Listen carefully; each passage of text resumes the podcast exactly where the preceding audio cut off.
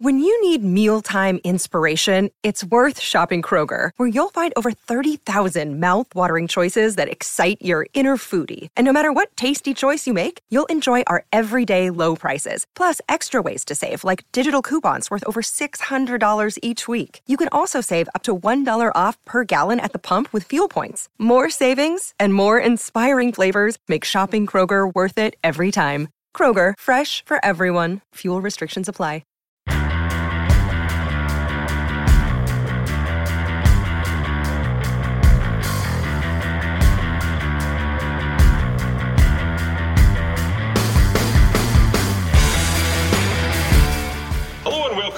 Latest Record Rangers podcast with me, Jonny McFarlane. I'm joined today by James Black, the Rangers blogger, and we're going to be discussing Rangers' opening game of the season against Motherwell at Fir Park, which Rangers won 2 1 after a tremendous double by Graham Dorrans.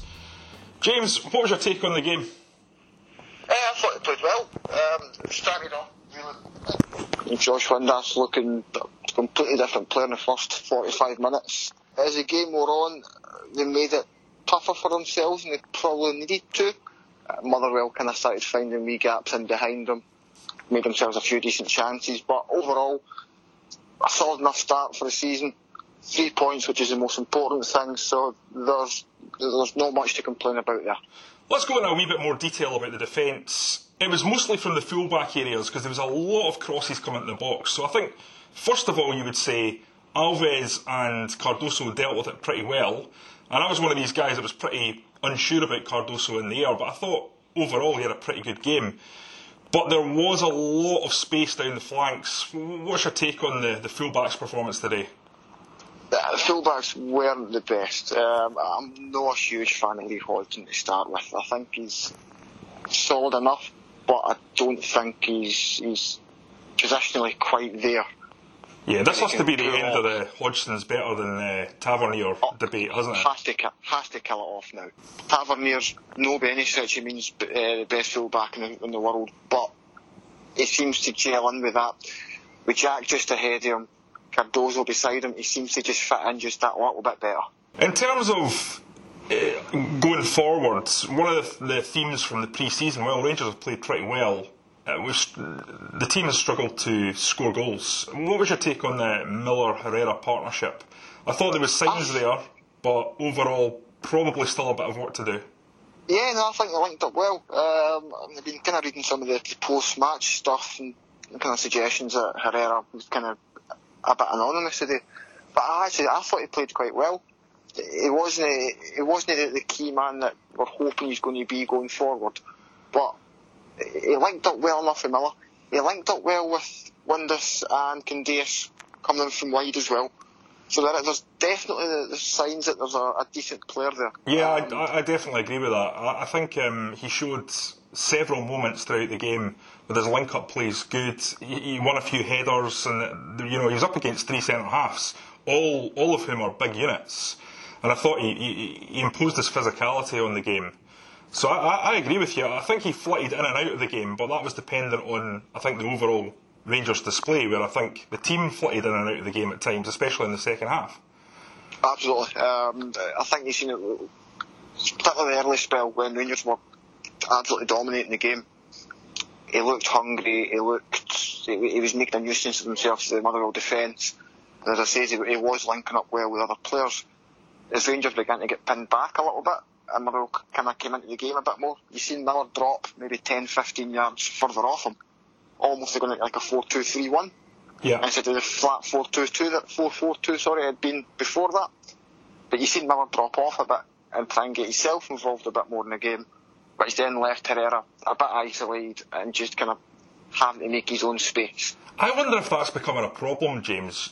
Kenny Miller is dropping off a lot of the time, and sometimes I wonder if he he sort of cuts Rangers' throats without them noticing because he's not a guy who's going to create really from that number ten position. So you really want him up against the last defender, don't you? Yeah, absolutely. When you're going to, if you're going to play with the two, particularly with being Miller and Herrera, Miller's, I think Miller's a great type of centre forward to have feeding off of scraps. Uh-huh. See loose balls that come off, Matt, I think Miller's great in that kind of situation, and I think it's going to suit Herrera. When he's coming deep, I mean, there was one point today when he he was in midfield. He was he was in between Windass and Candeias. And you're wondering then just quite how far deep he's going to come, if it's coming off his own back, if it's instructions to Caixinha that he's wanting to come deep. I'm not sure, but I'd like to see them as an out and out two. Maybe you might see it on Wednesday against Dunfermline that Morelos comes in beside Herrera. So I'd like to see the, the Morelos come in, get more than 15, 20 minutes, and just see how he meshes with Herrera. Yeah. I think he doesn't seem to, he doesn't seem to be the kind of player that comes as deep as Miller does. No, he's one of these guys that's going to play on the last defender, on the shoulder of the last defender, and try to run in the space behind. And when you've got somebody like Herrera who's winning headers, who's I mean, he's a big unit, um, and it seems to be he's he's no shy of a tackle either. So I think they two might just be a a nice wee partnership going forward. I think Josh Windass had probably his best game for Rangers. He was absolutely sensational in that first half, wasn't he?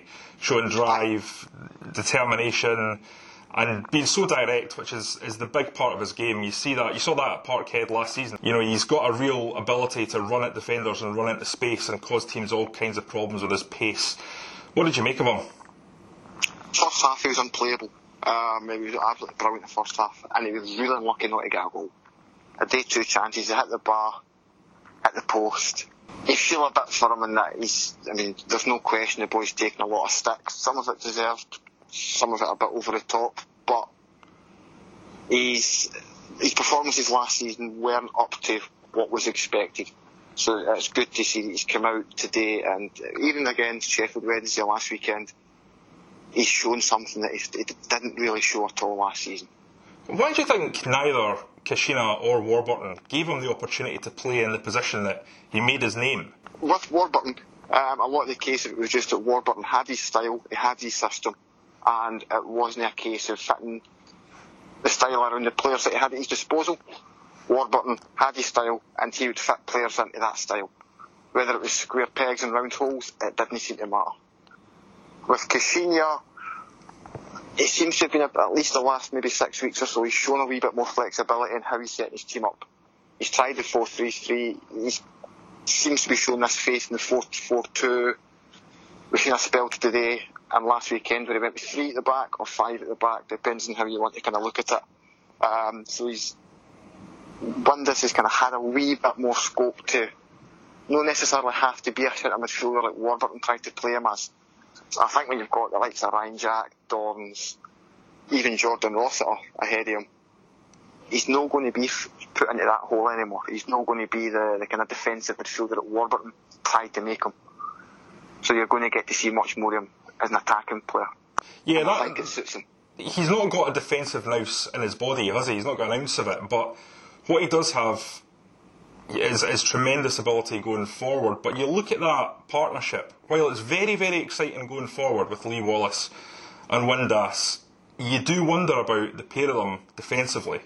And so Rangers have got an incredible asset there, but also I think something that teams could get at. Absolutely. Um, depending on who you're going to have, certainly assuming it's going to be Jack and Dorrans going forward, it's going to put them under pressure defensively. Um, you're, you're, going to see Wallace can get caught forward. He got caught 30 yards at a position at what, a couple of times today. Yeah, you saw that with the chance that Moult had when it was 1 0. He was caught out by Cadden and it was a great ball in and it was sort of an unbelievable miss by Louis Moult, so Rangers got away with one there. It's, one, it's arguably for me, it's Wallace's weakest point is his defending, which for a left back isn't great. Um, but I think that shows a little bit as to Caixinha's thinking. We're going with the three centre defenders at times. Mhm. I think he knows that going forward, it's great. Having two wing backs like Wallace and Tavernier who can contribute opportunities, you can give give you goals and give you assists. So they're the kind of player you need to have in your team. But when you get to the point where you're, you're trying to see a game out, you might need to show up your back line a bit more, as you've seen with Danny Wilson coming in the last two games now. Yeah, that shows an interesting flexibility with Caixinha that we certainly didn't see under Mark Warburton. He's prepared to just close a game out when, when necessary. And in a way, that's, that's quite impressive because it shows that he gets that above all at Rangers, it's about winning. No, Warburton certainly kind of had that. I don't know if it's an arrogance of what it is, but Warburton had this idea that this is how we play, and whether we're 1 0 down, we're 1 0 up, we're 4 0 up, this is how we play. Caixinha's shown something that he's he's happy to move things about, he's happy to move players about, and he's and it might not it's maybe not the kind of thing that every Rangers fan wants to see, but he's quite happy to go. We're winning, we're in the ascendancy here. Let's just close this out. I think it's something Rangers have probably lacked the last three, four, five years. And on that note, given what he's been through with the Euro defeat by Progrès, how how do you assess how far Rangers have come since that game? Obviously, gone through a few friendlies unbeaten against some pretty strong opposition, and now a game against Motherwell, which was eh, in essence completely different to any of those friendly matches because you had a team that was putting Rangers under a bit of an aerial bombardment. So, how do you judge the team and Caixinha's performance? I think it speaks volumes about Caixinha. Um, he could have easily have taken that defeat, hunkered down, and just says, "Well, this is what I want to do, and this is how I'm going to do it." But he's not. He's he's, he's learnt the lesson. He's now he's got himself to a position where he's building a team who are, if anything, they're solid. Um, already had a few kind of wobbles today,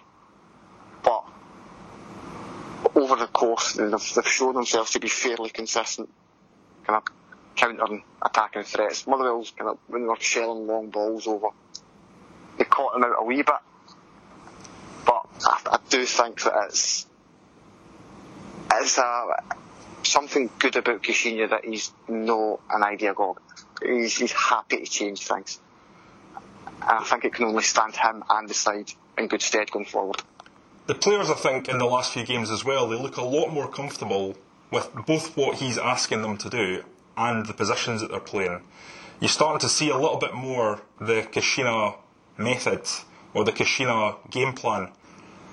Definitely, he's he's now sitting in that position. I mean, what was if the Progrès game was what five, six weeks ago now. He's had a chance to work with entire squad that he's got at his disposal now. I mean, the European games, you were still lacking Dorrans, you had no Bruno Alves, you had Candeias and Dalcio were in the door a week or two. Herrera and Pena were just in the door. But now he's had a time that the players have got to know their teammates, they're getting to understand how their teammates play, and as a collective, they're getting to know what the manager wants from them. It's really starting to show. Whereas like, in the European games, at points they, they looked like they had no idea, um, particularly second leg.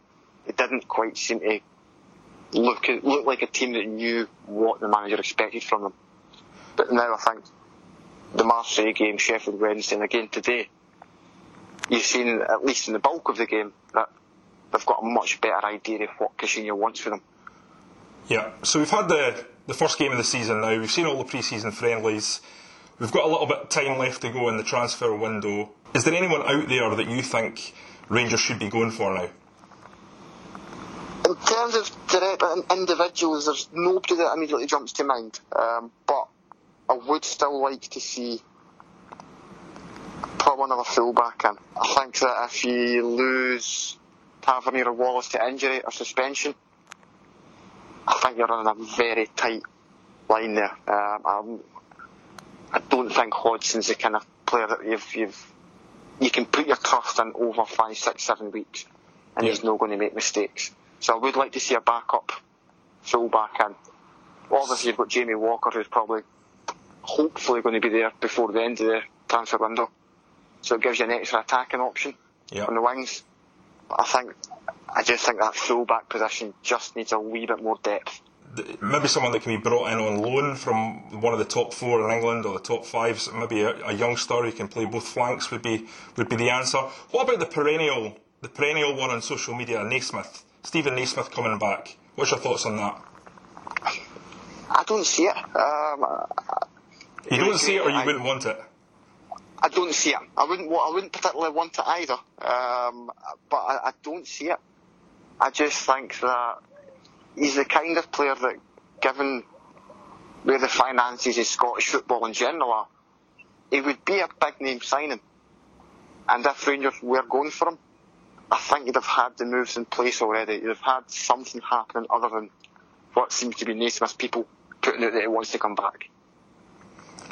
You don't think that? Uh, I mean, for me, I look at it. I think the, the, role that Kenny Miller played today. If you had Stephen Naismith in there, obviously seven seven or so years younger than than Kenny, but with just as much nous and game experience, having spent all those years down at the, the, very top level in the Premiership and obviously now in the Championship, but he's still someone that, that's played at the highest level. And I think with, with that additional energy that he has, uh, Naismith, I think he could really provide that link between a big target man like Herrera and the midfield and you know the ability to drop into the hole behind the striker, the ability to push up against the last defender. I think Naismith would be the sort of perfect answer to that. But I suppose you you then have to think about pushing Kenny Miller out the side. So I'm not sure that Caixinha would want to do that because Miller seems to be a sort of Scottish focal point. Yeah, the, the one I would possibly counter that with is if Jamie Walker does happen, I think you could possibly see Josh Windass fill that role. It was something I picked up on, it must have been his interview after the Sheffield Wednesday game. And he was asked, it was on Rangers TV, he was asked about if he had a point to prove and kind of just where, he, where he'd seen improvements from last season. Mm-hmm. And one of the things he had said was that as a player he wants to be either play in that number 10 role or as one of the front three.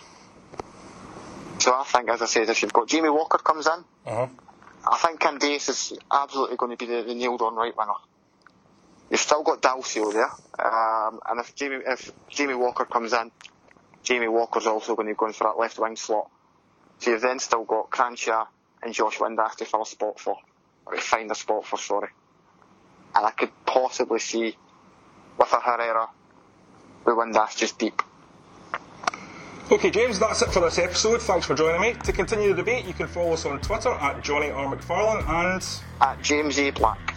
For all the up to the minute football news as it happens, and for further links to these and other Daily Record podcasts, like Record Sport on Twitter, follow us on Facebook, or visit us at thedailyrecord.co.uk. If you want to get our pods as soon as they go online, please subscribe at iTunes, Audio Boom, or any other good podcasting platform. Thanks for listening.